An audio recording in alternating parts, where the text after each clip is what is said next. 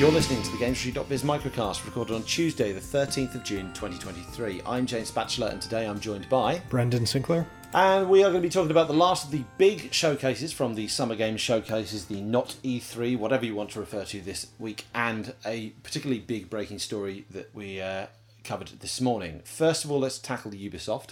Uh, so this happened last night. This is the finale in our trilogy of morning after microcasts.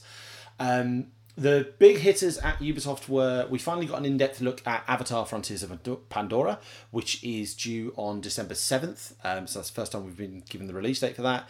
They went in depth with the gameplay of Assassin's Creed Mirage, which we know is coming out October 12th. They showed the first deep dive and the first in game footage of Star Wars Outlaws, which is the massive entertainment developed Star Wars open world game, which was teased at the uh, Xbox showcase or the no the uh, Summer Games Fest last week. Uh, we actually got a, full look at it this time, um, which is looking promising. Uh, beyond that, the it was kind of very Ubisoft. So we had an update on like this Assassin's Creed VR game, the mobile game. We had a bit more in- info on Prince of Persia: Lost Crown.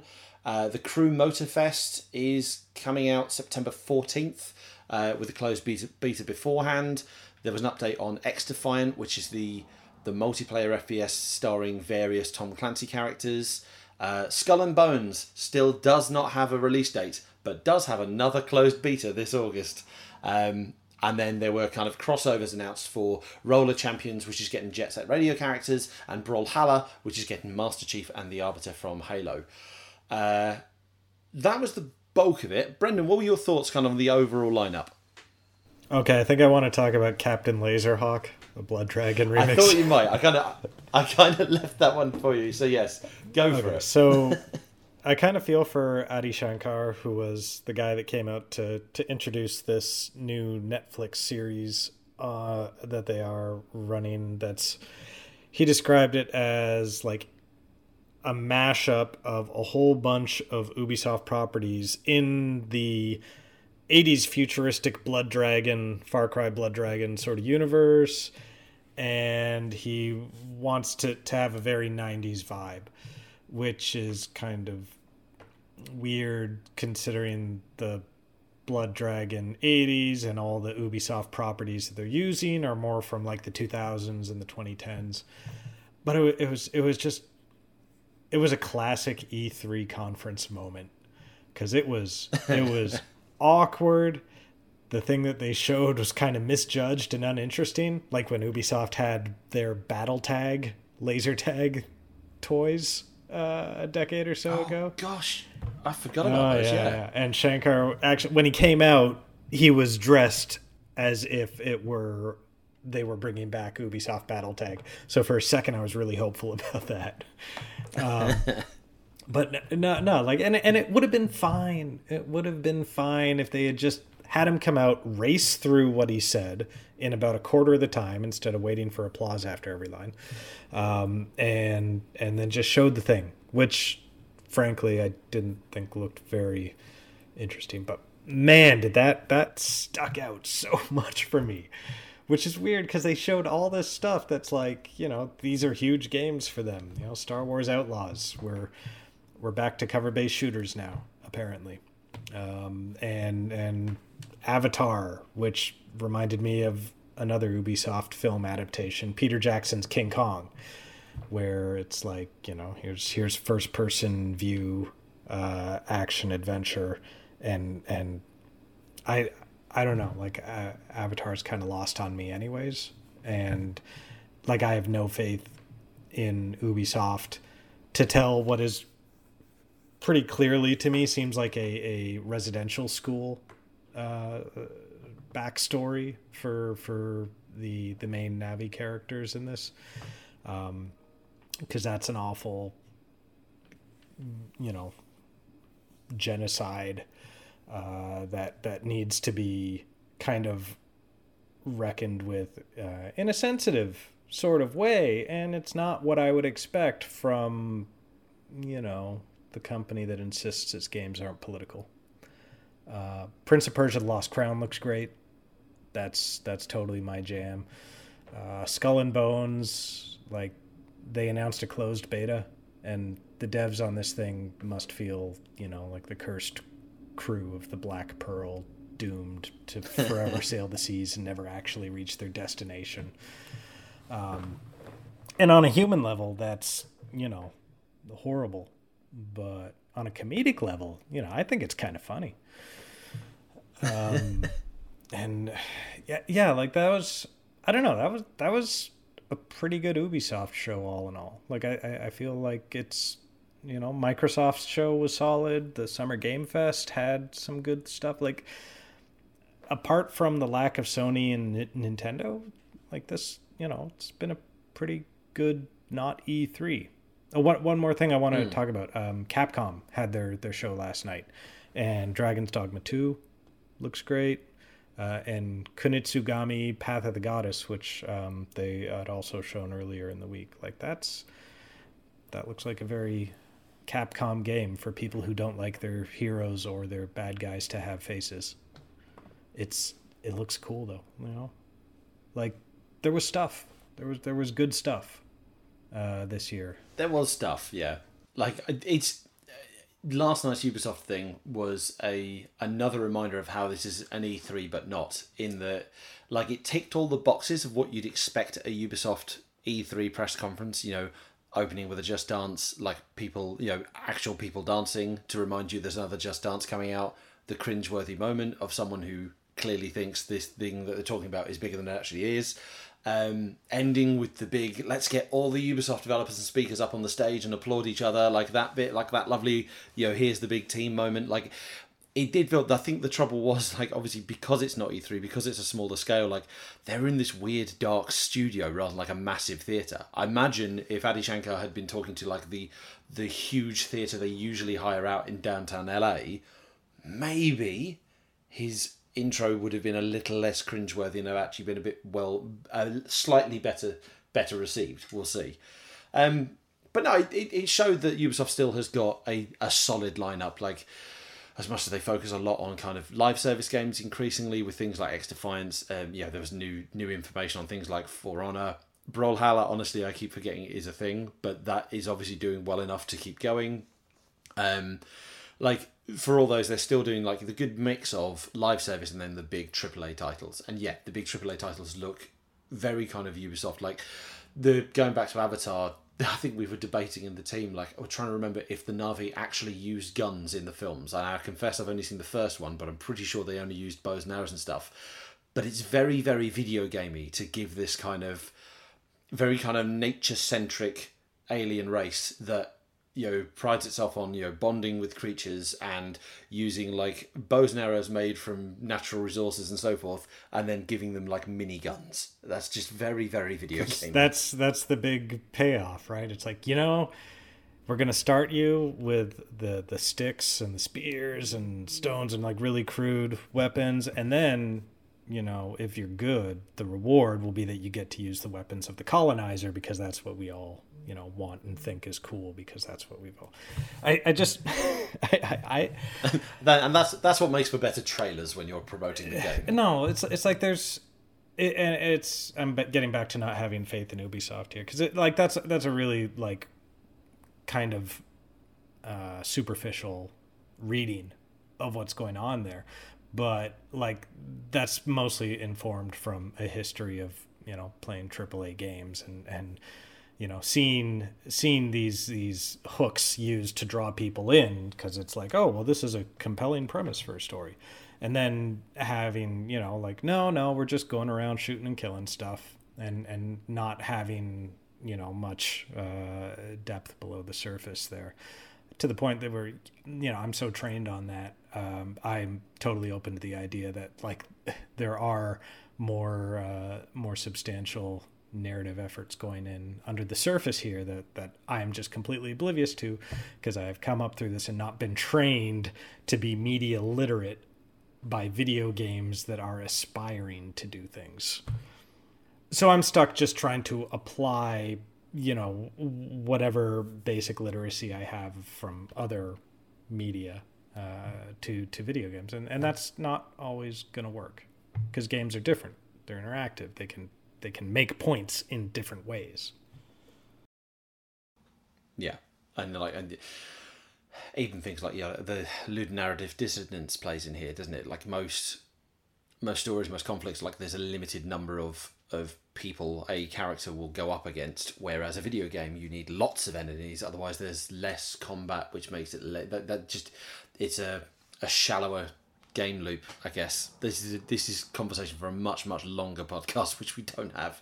Um, I I would just finish on like I was intrigued to see James Cameron actually be there to kind of introduce it, albeit on screen with a pre-recorded video.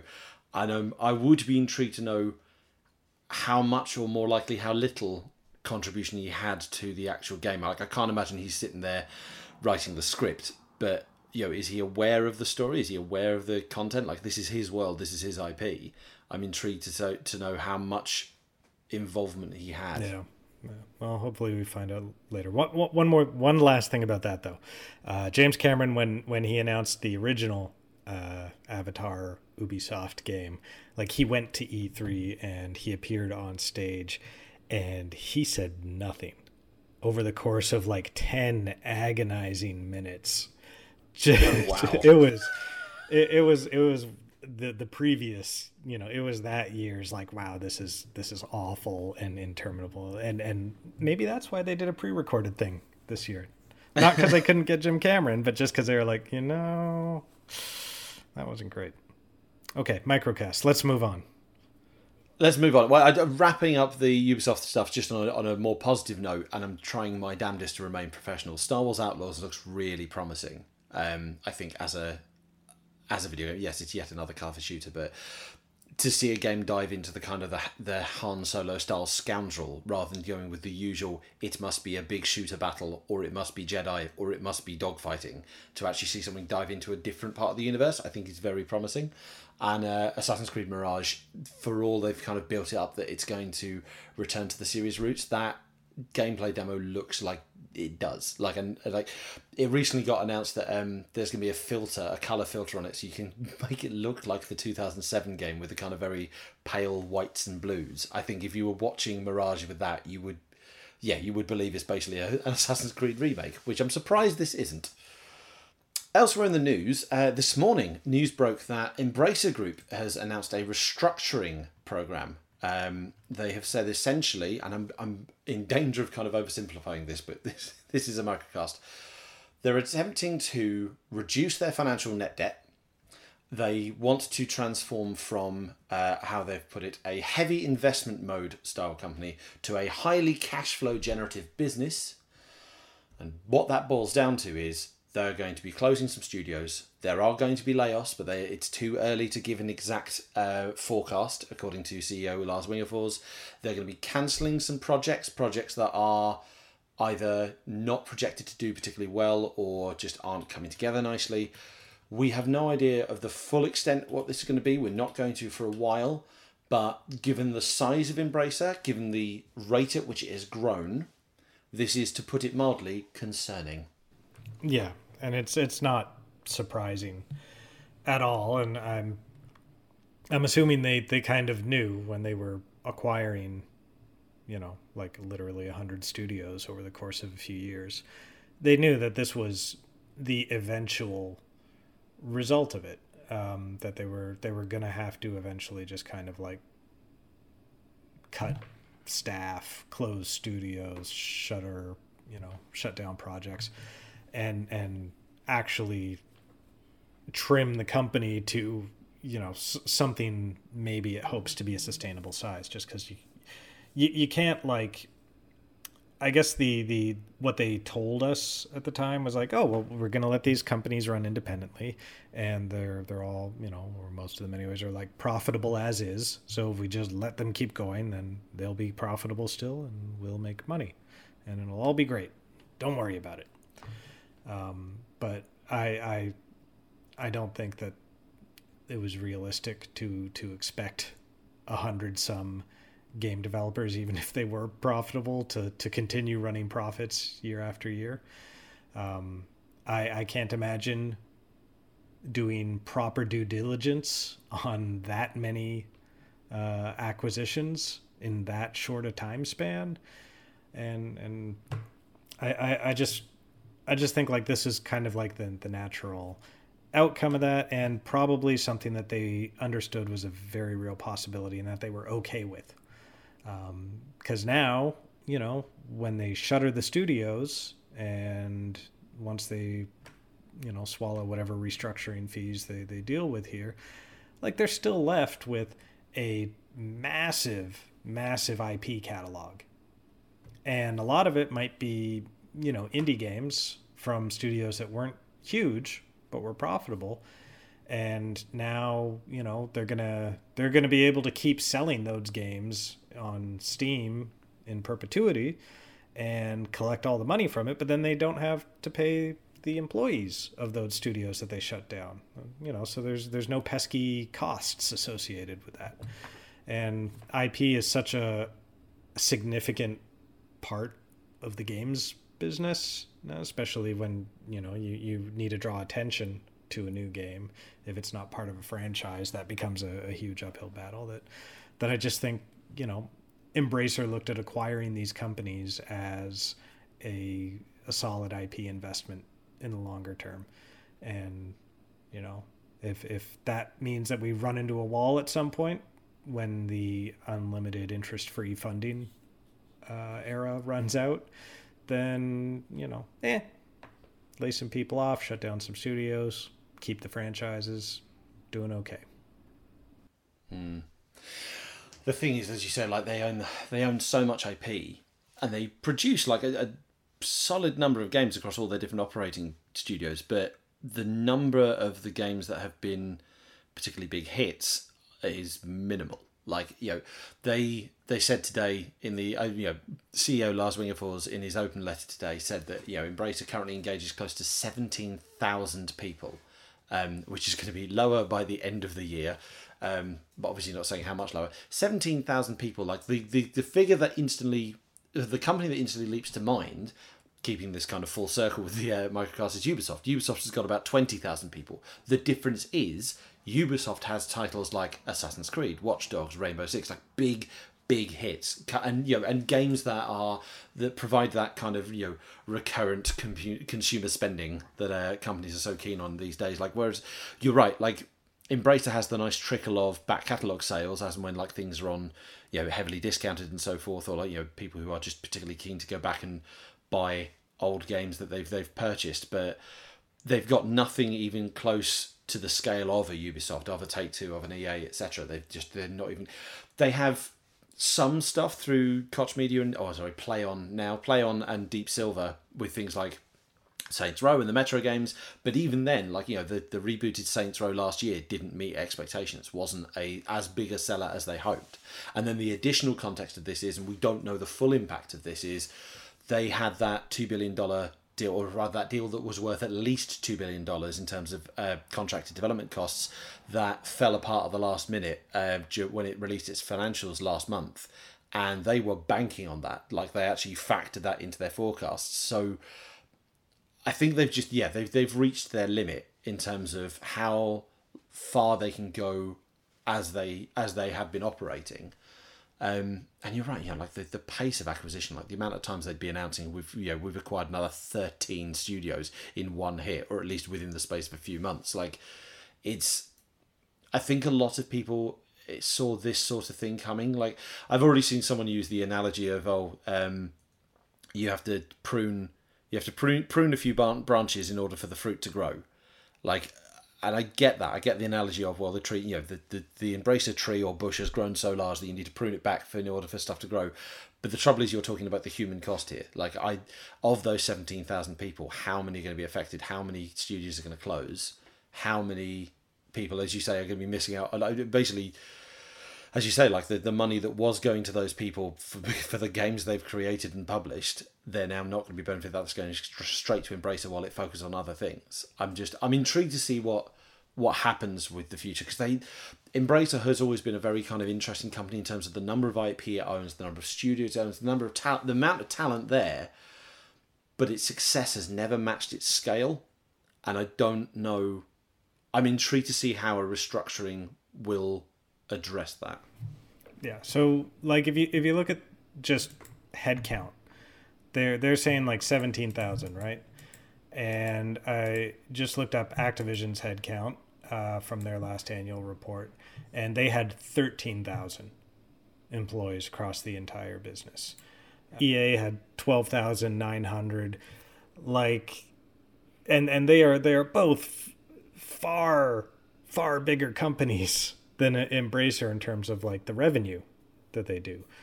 Um, and Ubisoft is, is kind of a similar problem. They've got like closer to 20,000 employees, but do a fraction of the revenue that um, Electronic Arts and Activision Blizzard do.